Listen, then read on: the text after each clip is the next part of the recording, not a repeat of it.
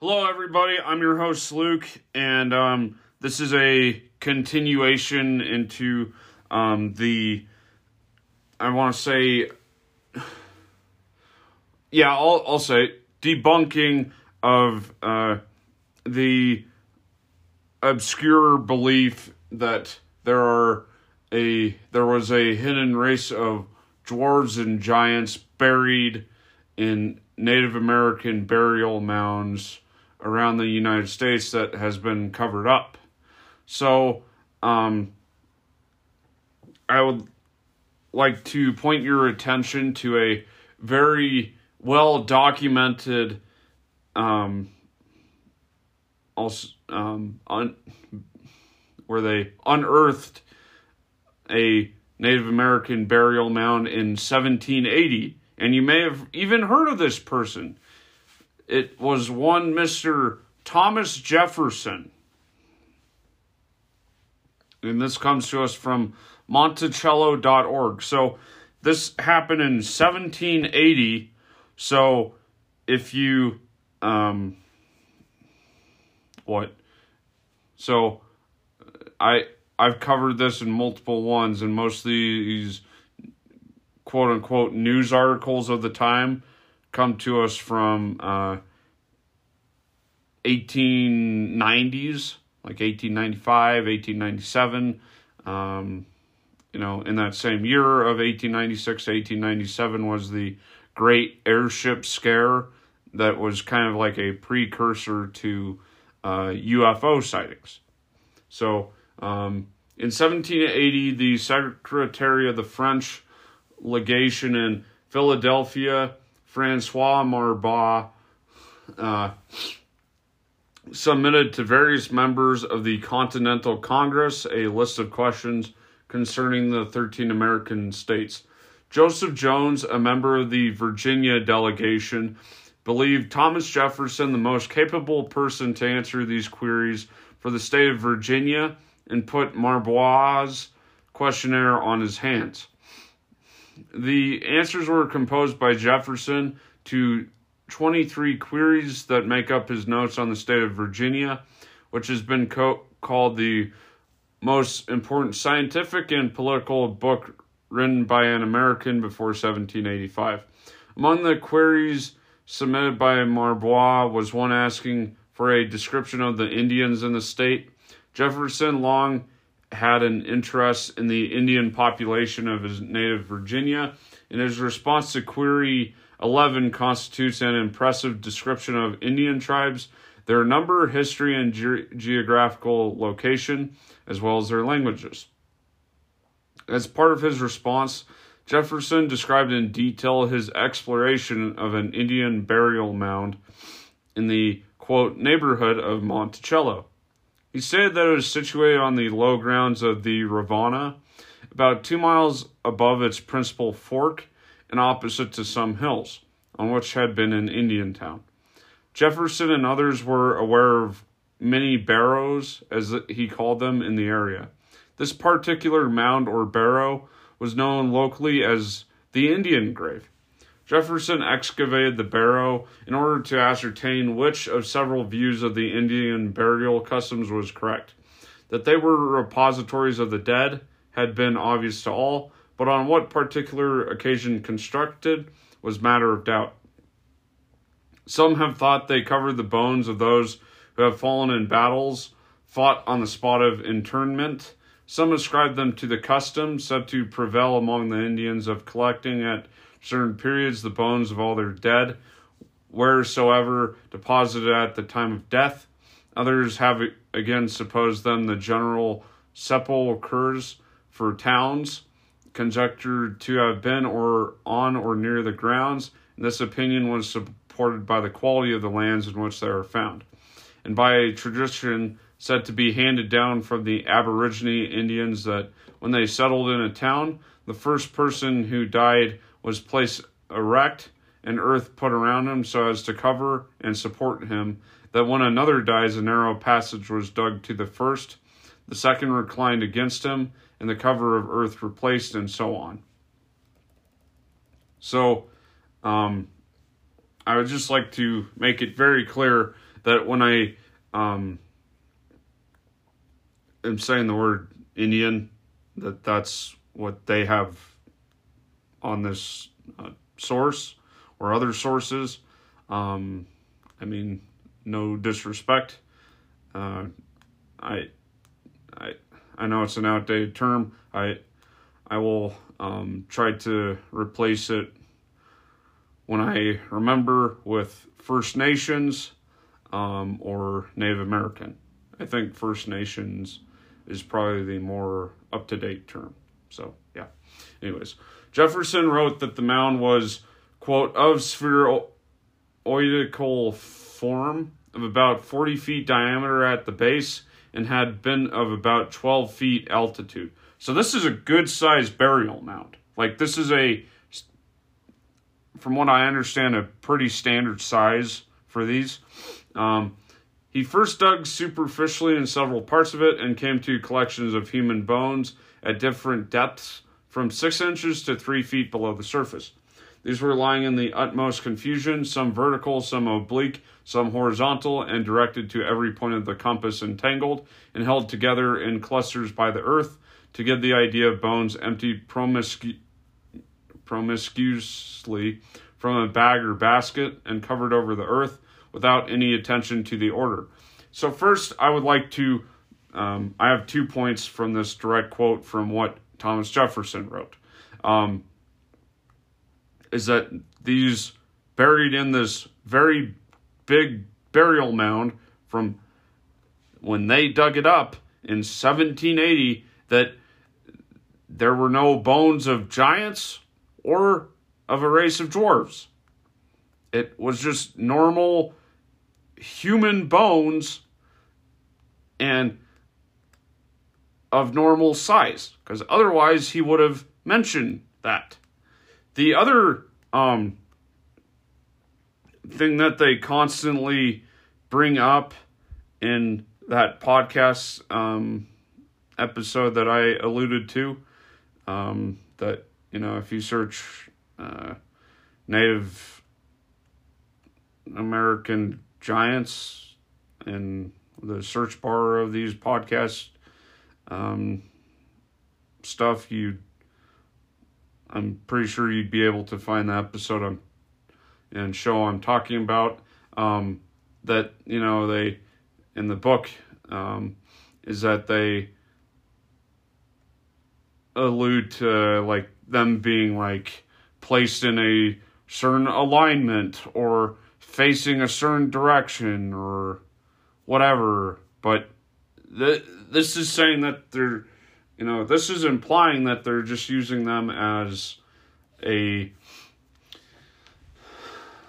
like, a mass grave site where just over the years they would come and uh, dump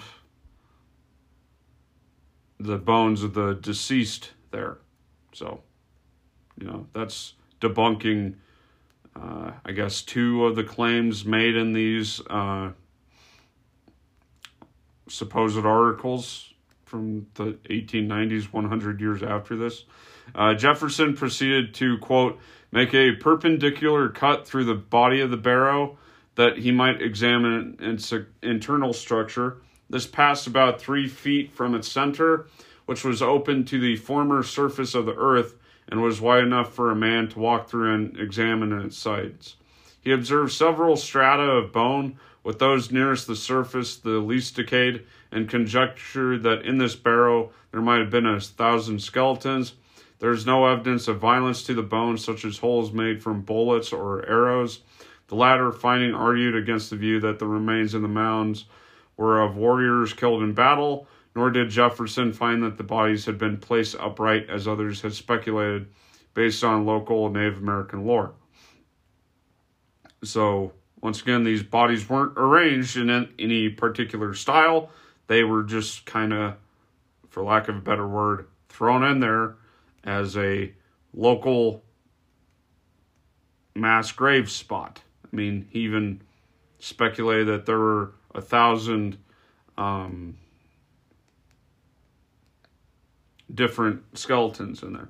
Um, I, I would also like to argue that um, from what I understand, there are a lot of these still around, but um, I think their locations are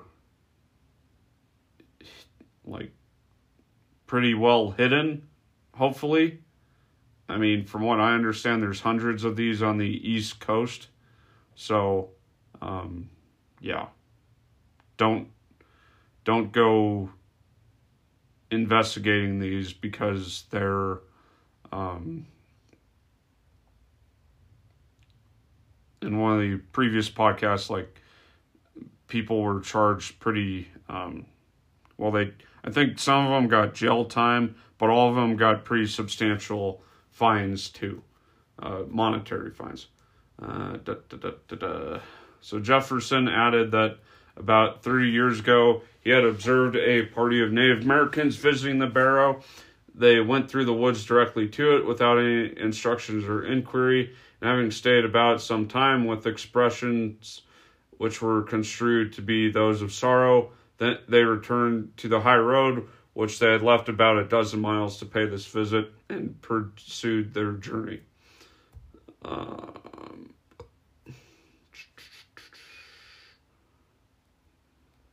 uh, Jefferson did not record exactly when he made his excavation of this burial mound, and numerous dates have been suggested. One is 1780, one is 1782, one is earlier in the 1770s, one is before 1773.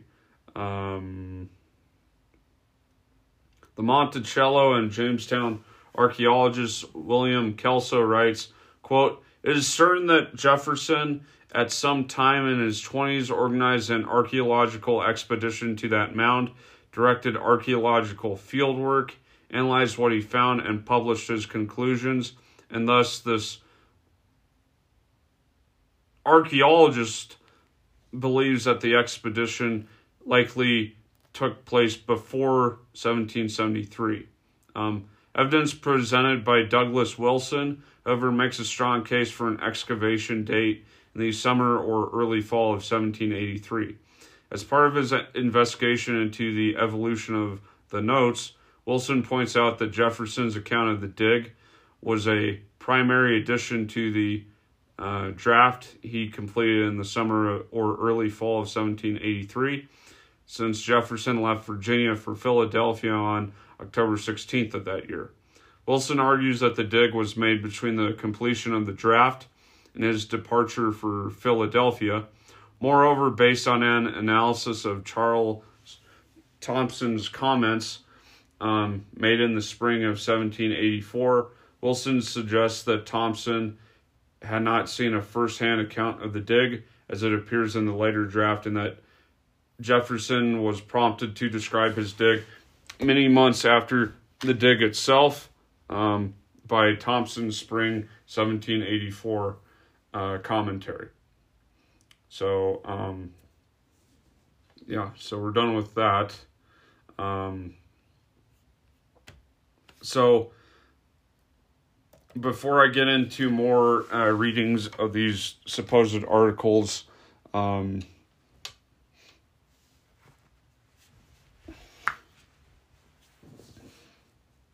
I would like to draw your attention to what I believe is maybe not hypocrisy, but uh, talking out of both sides of their mouth. Uh, the specifically the History Channel because um, they have an article dated March 4th, 2019.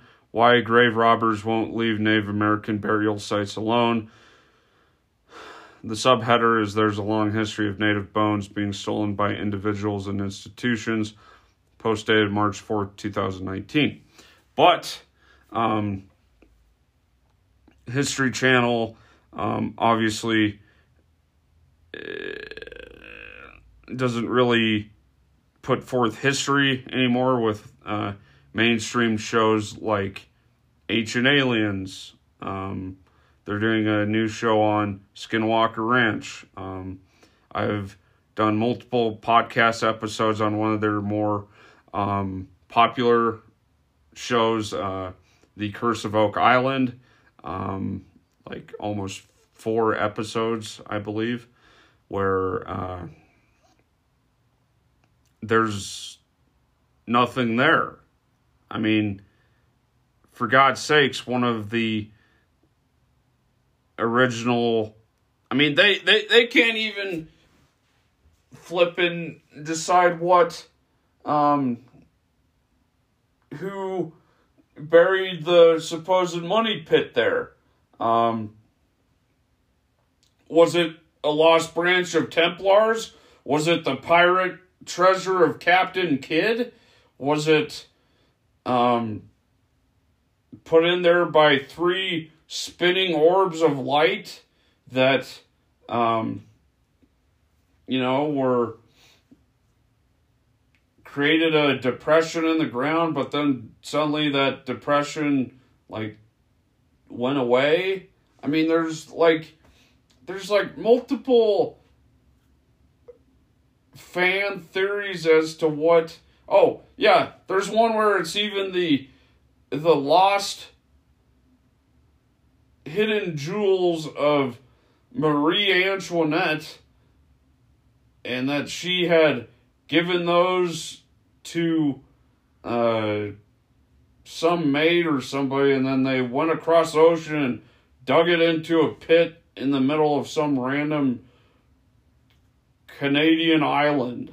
I mean, it's just like none of these are history. So I, I like to draw your attention to um, some ancient alien episodes talking about ancient giants. So um, you know, they'll go on to say, like, you know, there's stories of uh, giants from around the world, you know, the Nephilim, um,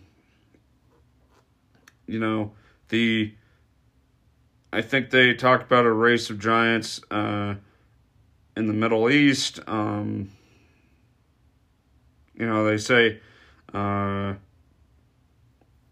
what? Samson and Goliath. Oh, yeah. So, like, they imply that Goliath um, from the Bible was a giant, uh, that the Nephilim were giants. Um, they say that uh, Enkidu um, was either Bigfoot or a giant. Um, to me, it's kind of hilarious because um, I believe I have the first six seasons on DVD, and I've watched most of those. Um, I mean, they, they just kind of repeat episodes after a while. So yeah. Um, so like they have an episode from season sixteen called "Lost Race of Biblical Giants Uncovered," and that's uh, ancient aliens. Another one is from season four, um, called "Mythical Giants of Alien Origin." Um, another one is Ancient Aliens Island of the Giants.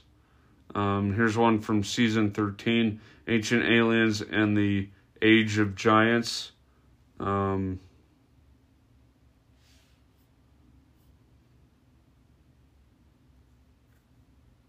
I mean, okay, so this is separate from the book I bought on Amazon uh, on Fritz Zimmerman.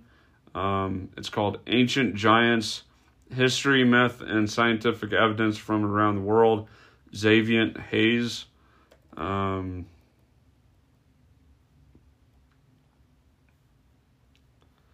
uh, oh, this is interesting. Okay, so about the book investigates physical evidence, history, and myths to reveal the lost race of giants that once dominated the world. Reveals uh, suppressed archaeological and scientific discoveries supporting the ex- existence of a worldwide race of giants. Um, examines giant myths and legends from ancient religious texts and literature from around the world. I mean, I, I, I would just like to put on a side note that I believe a very common um, mythological trope is like you know, imagining somebody that is stronger or um, taller than an average human being and like okay like um i i to me a perfect illusion is if you look at a uh, stele um painting on um it's Ramses the third uh, fighting um, the sea peoples.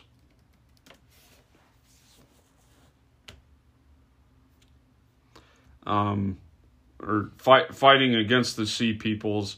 It's like depicting them coming in on the boats and then him and his troops uh, fighting against uh, the sea peoples using bows and arrows and chariots. And the size of King Ramses the third is meant to um, display or address his um, importance to the Egyptians. Like he he is twice the size of his troops. So does that mean that he was a giant? No. Um, it just means that he was more important uh, in a society sense than uh, his normal citizens. Like he was a king. They believed that he was a physical manifestation of a god, right? So they they worshipped him. Um, so, anyways, um, going on, it says includes findings from throughout Europe, the Middle East, Africa, Australia, New Zealand, and the Far East. Um, from the Nephilim and Goliath in the Bible to the Titans in Greek mythology and the Fomorians, that's Irish, and frost giants in Celtic and Nordic lore. Um,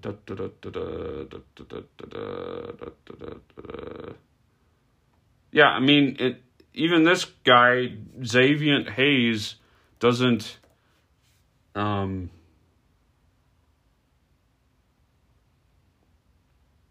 in his book description, it doesn't even mention North or South America. So, like, there, it's a even he disagrees with. Uh, Mr. Fritz Zimmerman. So I don't know. That's just uh, interesting to me. Um, another thing is, uh, I thought I'd read some from that article um, on histories. Uh, FBI agents searching an Indiana house in 2014 were shocked to discover a hoard of 2,000 human bones, likely stolen from Native American graves. The Bureau um, announced the discovery in February 2019. Um, estimates that the bones represent nearly 500 people. Uh, da, da, da, this discovery is only the latest in a long history of native remains being stolen from their burial sites by collectors and museums. So once again, this is so like they they, they paint like this grand conspiracy that um, the archaeological society or whatever was um,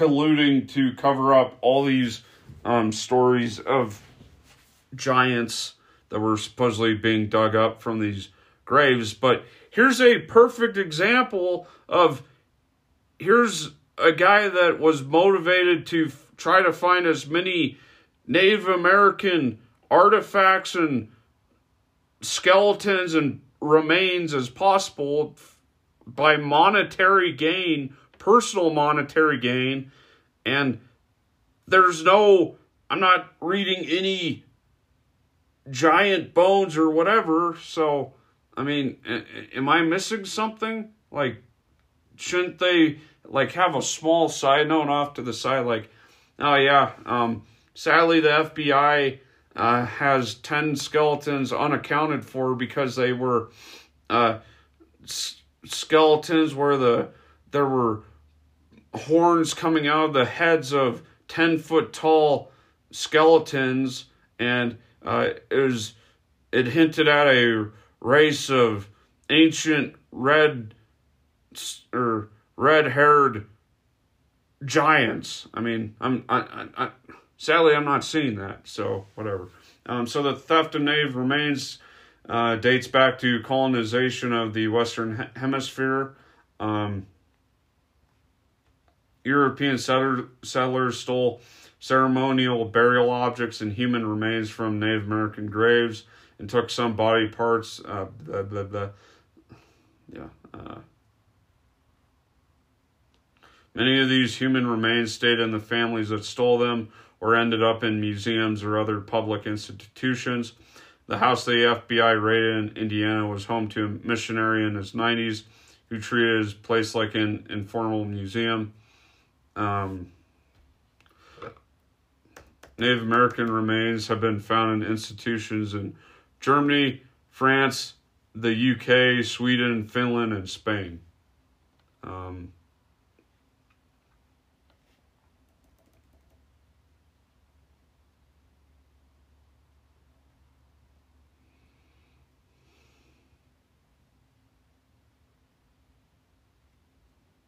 um, da, da, da,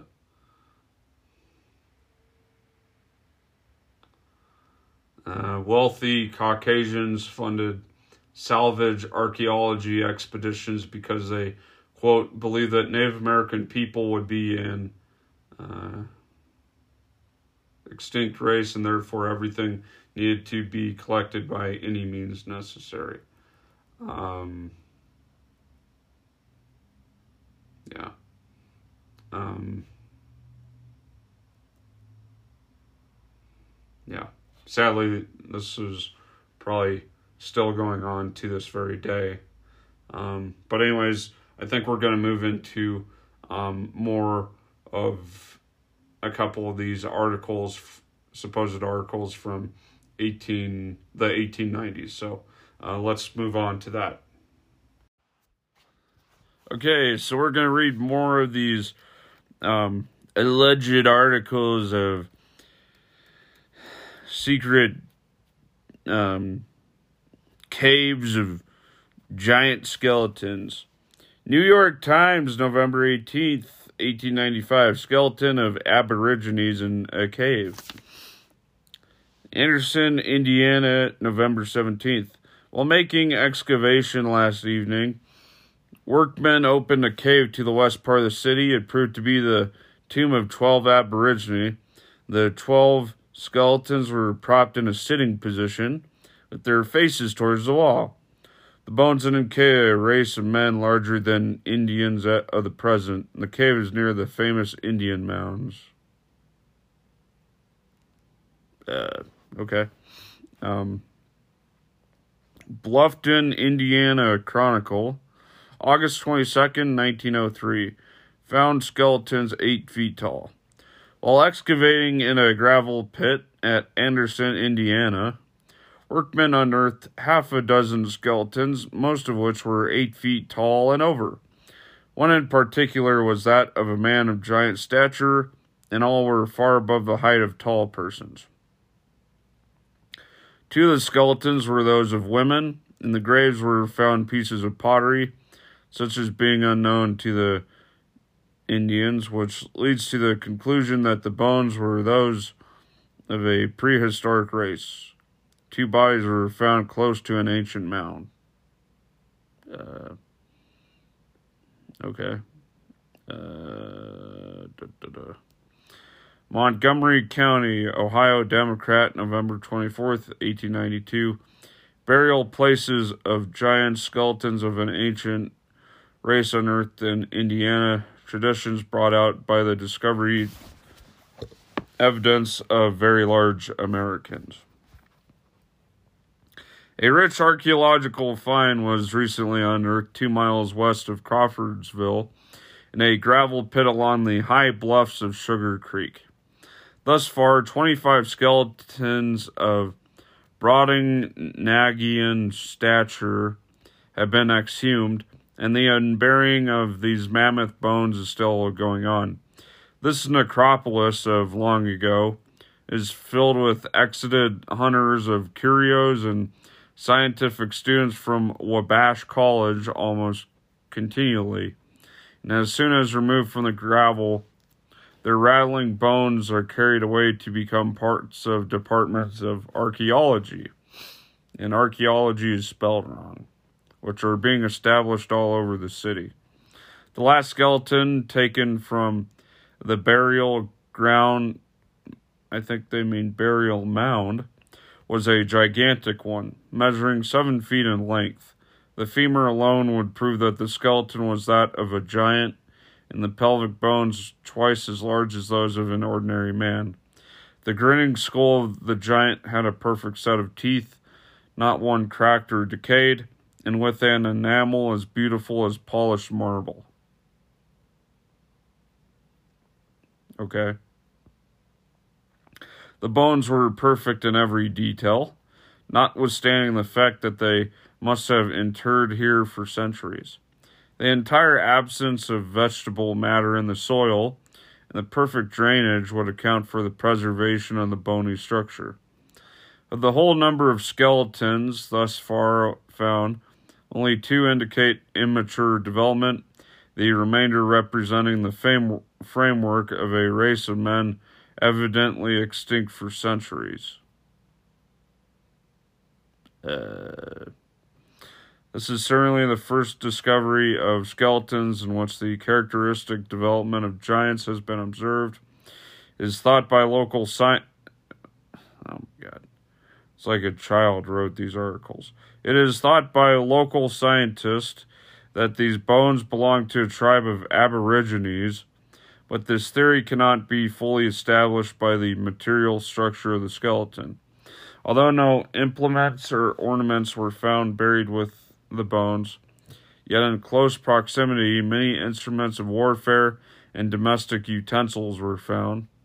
Probably like a giant spoon. I just imagine that they have they found a giant spoon there in the burial mound of giants that they covered up, obviously. They are mostly composed of stone, though some are composed of copper and a few of shell and bone. The stone implements are uh, flint spears and arrowheads and appear to be wrought with exceeding great skill. Uh, pottery is found in great abundance. For many years, specimens of these pots have been unearthed in this region, especially along the banks of the creek. None of these skeletons was found in a separate grave they being for the most part piled together in one conglomerate mass. Ten were found in one place in close contact, facing the setting sun and arranged in a sitting posture. Many of the bones found farther down the bank, and in a soil in which there was more vegetable matter, crumbled to a fine dust as soon as exposed to the atmosphere, and the symmetry of a single bone cannot be distinguished. Many traditions have been brought out since the discovery. One old settler has called to mind the fact that 50 years ago a tree was uprooted on this same spot, exposing three skeletons of gigantic dimensions. And as they were beneath the trees, it must have sprung up long after the bodies were buried. Um, Who knows where the bodies are buried? Oh well. That's a reference. Um, excavations are being continued, and it is thought that rich developments are in prospect, for as there is not a foot of the soil removed that does not contain some relic or grinning skull. So like they they have some very high quality pictures. Um, of the alleged burial mounds. I mean, they just look like natural uh, hills. And uh, yeah.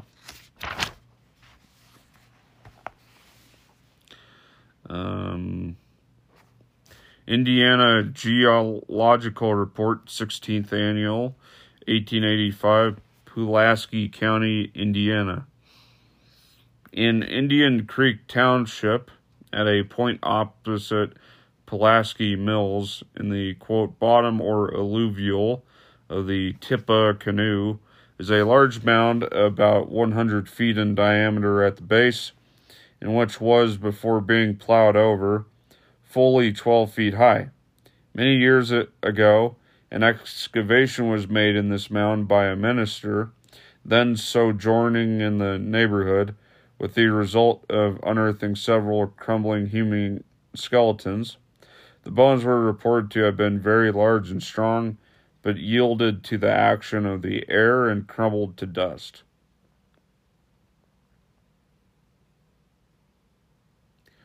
Um,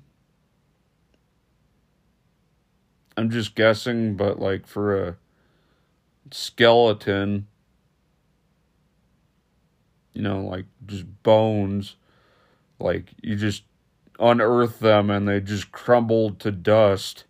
I mean, these alleged giant skeletons must be hundred thousand years old.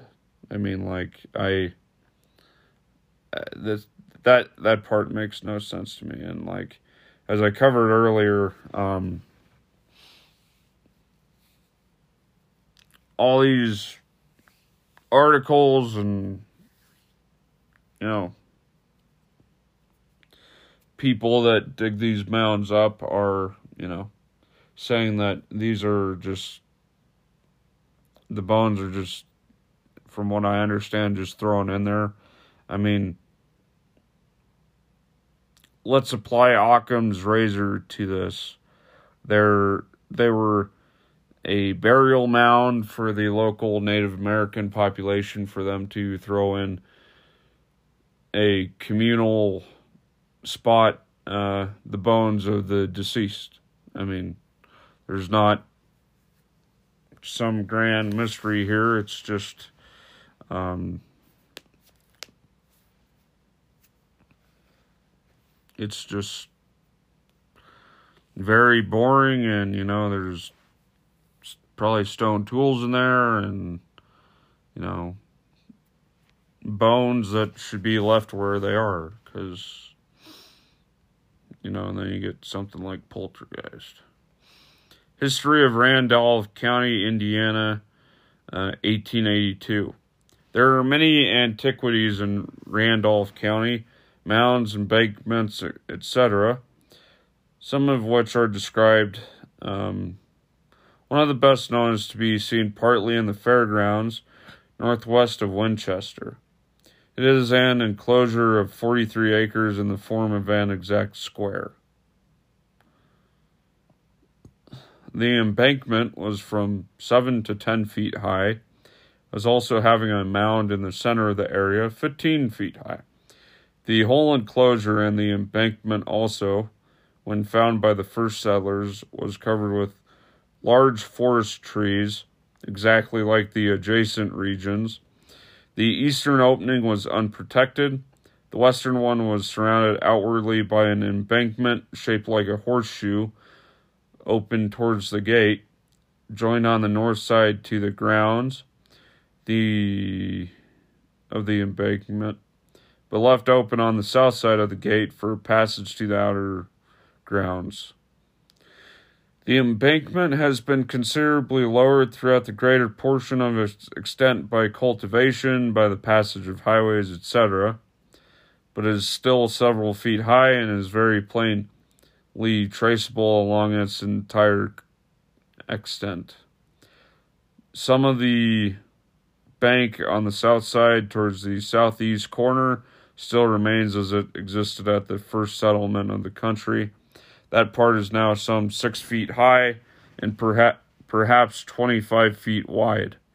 A large portion of the eastern bank has lately been dug away for the purpose of brick making, and it is said that charcoal is found scattered through the mass of clay composing the embankment. On the side of human bones, which are said to have been hauled away by wagon loads, these skeletons were many of them large, but bones were much decayed and crumbled readily when disturbed and brought out to the air. I mean,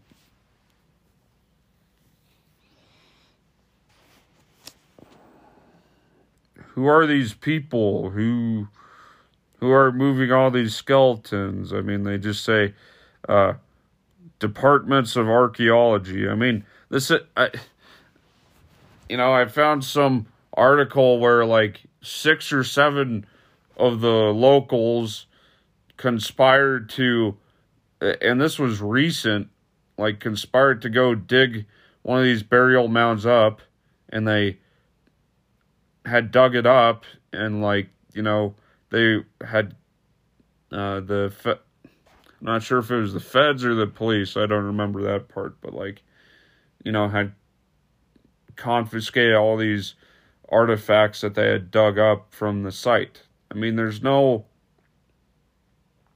there's no like grand conspiracy here. It's just random jerks that decided to dig these up to sell to collectors or people on the internet or whatever. I mean, I was curious one day and went on eBay and just Googled Native American artifact. And uh, I was quite surprised by some of the stuff that I found that I'm 90% sure weren't um, procured legally, but that's besides the point. Um, Bureau of Ethnology, fifth annual report, 1883 to 884, South Charleston, West Virginia. Below the center of number seven, sunk into the original earth, was a vault about eight feet long, three feet wide, and three feet deep. Lying extended on the back and bottom of this, amid the rotten fragments of a bark coffin, was a decayed human skeleton, which, um, that's another thing I guess I should mention is like,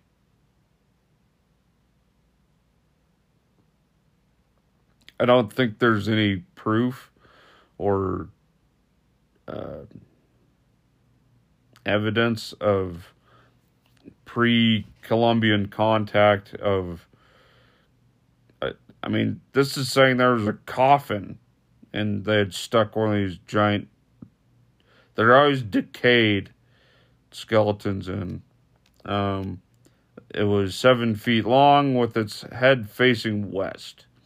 No evidence of fire was seen, nor were any stone implements discovered but lying in a circle just above the hips were 50 circular pieces of white perforated shell, each about one inch in diameter and an eighth of an inch thick.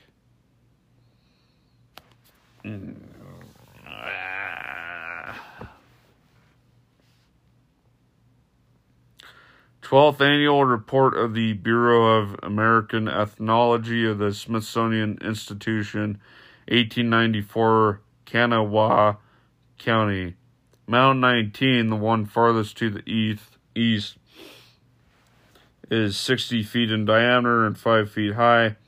Is found to contain a rude vault of angular stones. Some of them as much as two men could lift. This had been built on the natural surface and was eight feet long, four feet four wide, and three high, but contain only the decaying fragments of a large skeleton and a few fragments of pottery. Okay. 12th Annual Report of the Bureau of American Ethnology of the Smithsonian Institute, Kanawha County, West Virginia, 1894. Uh, at the depth of 14 feet, a rather large human skeleton was found. which was in a partially upright position with the back against a hard clay wall. All the bones were badly decayed except those of the left, wrist, which makes no sense, which had been preserved by two heavy copper bracelets.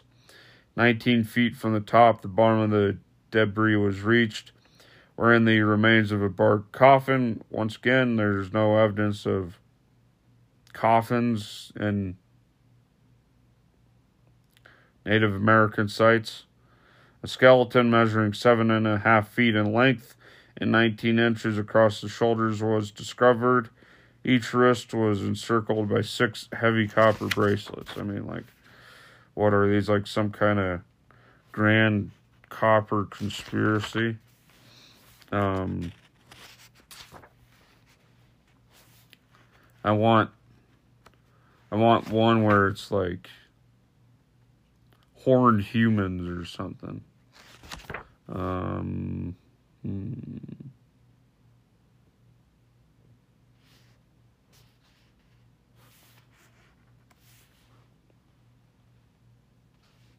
Hmm. Okay, here's one.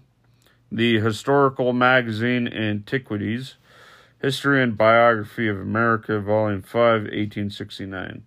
Extract of a letter from Benjamin Harding, Esquire, to Dr. Mitchell, dated Missouri, March 16, 1831. Respected Sir, permit me to commune 41 with you on the subject of a natural American relic of antiquity. It is the skeleton of an individual of the human race, measuring nearly 10 feet in length, which I have discovered in this western county. Should you think it worthy of a place among the rarities of the land, be pleased to inform me, having read in the public prints of the last year an offer by one of the learned societies of 400 francs for the greatest remnant of American antiquity. It is thought by many gentlemen that this would be entitled to it. Your opinion on the subject would be very desirable. Yours with high consideration, um, Benjamin Harding. This was probably addressed to the eminent physician so well known in St. Louis, may elicit further information regarding the final destination of that skeleton and add to the links in the history of a lost race so often found in Kentucky caves. I mean, that's better than other stuff found in Kentucky. In the shape of immense skeletons and skulls, in which a modern skull can be placed with ease. The minute record minute record is preserved by the discovery of a gigantic uh, female skeleton in a stone tomb in the Mammoth Cave, where the atmosphere will preserve a body like the Egyptian tombs. The details of this female's dress are also preserved. Come on, where's the.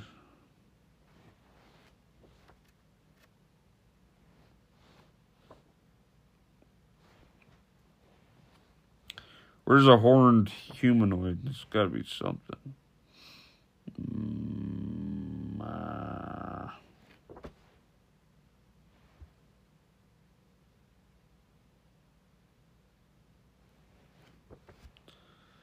uh, counties of Whitley and Noble, Indiana. Um, a member of the historical Force opened a mound in Salem Church Cemetery, Washington Township, but discovered nothing save a considerable quantity of charcoal. Mr. Denny opened two mounds on the farm of Samuel Myers, Orange Township, both containing nothing but charcoal. He also opened three more near there on the farm of Otis Granis, one of them being eight feet in height and about 80 in diameter at the base. Three quite well preserved skeletons were taken from the mound, one of the skulls being almost in enti- entirety and having much better frontal development than the average. Um,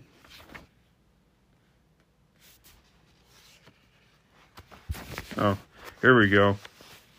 New York Times, May 4th, 1912. Strange skeletons found. Indications the tribe hitherto unknown once lived in Wisconsin. Um, the discovery of several skeletons of human beings while excavating a mound at Lake Delavan indicates a heretofore unknown race of men once in, inhabited southern Wisconsin. Information of the discovery was brought to Madison today by Maurice Morrissey of Delavan, who came here to attend a meeting of the Republican State Central Committee.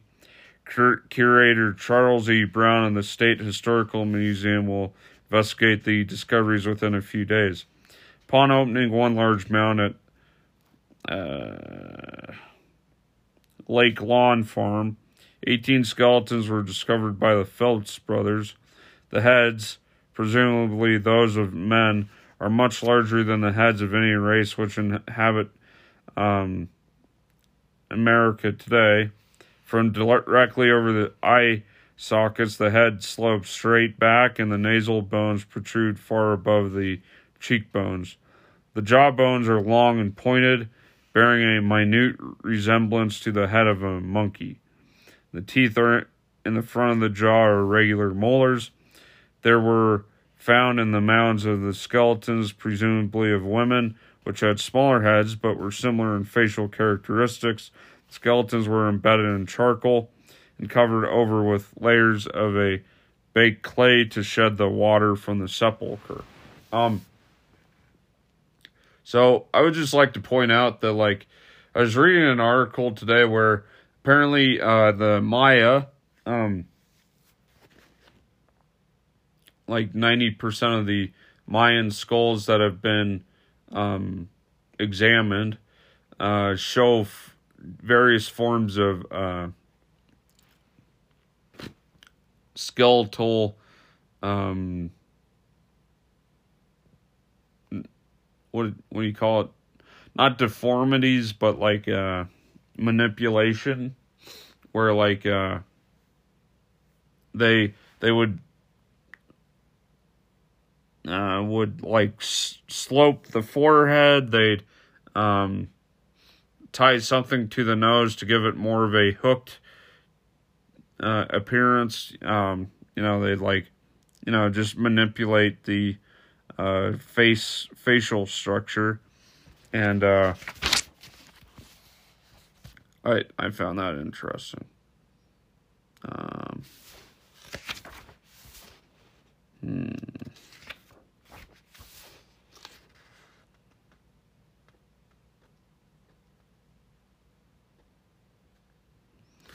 Okay, I'm gonna read one more. I think I'm gonna cover this in a further video or podcast, whatever. It's one in the morning. What what do you want from me? The American Naturalist, 1889. Clement L. Webster reports in brief on the exploration of ancient mounds at Floyd, Iowa. The mounds were three in number and were situated on the west side of Cedar River. Largest of these mounds were found at a depth of a little more than five feet from the surface. The well preserved remains of five bodies this mound showed several peculiarities, among which a layer of earth mixed with ashes some distance above the bodies, and a baking of the remaining earth above these ashes. One of the skeletons was that of an average sized woman in middle life, one of an infant, one of a large aged man, and two of young adults, uh, gender undetermined. The bones of the woman indicated a person of low grade. The evidences of unusual muscular development being strongly marked. The skull of the personage was a wonder to behold, equaling, if not rivaling in some respects, uh, in inferiority of grade, the famous Neanderthal skull. The forehead is very low, lower and more animal like than in the Neanderthal specimen. The skull is quite small for an adult individual. I mean, I I don't know what they're trying to describe really. I mean like it's a human skull, but it's not. So I don't know what it is. Anyways, uh I think I'll do one more podcast on this. Um, I'm just trying to, you know, like, there's no there's no evidence for any of these claims. Like these old articles don't exist, and you know, like that's why I went out of the way to um, find a very historically documented unearthing of these burial mounds from 100 years before they were even claiming to dig up all of these. And unsurprisingly they didn't report any giant skeletons there. So i i don't know. Anyways uh i hope you guys have a good weekend. Thanks for listening. I'm your host luke and uh yeah. Have a good night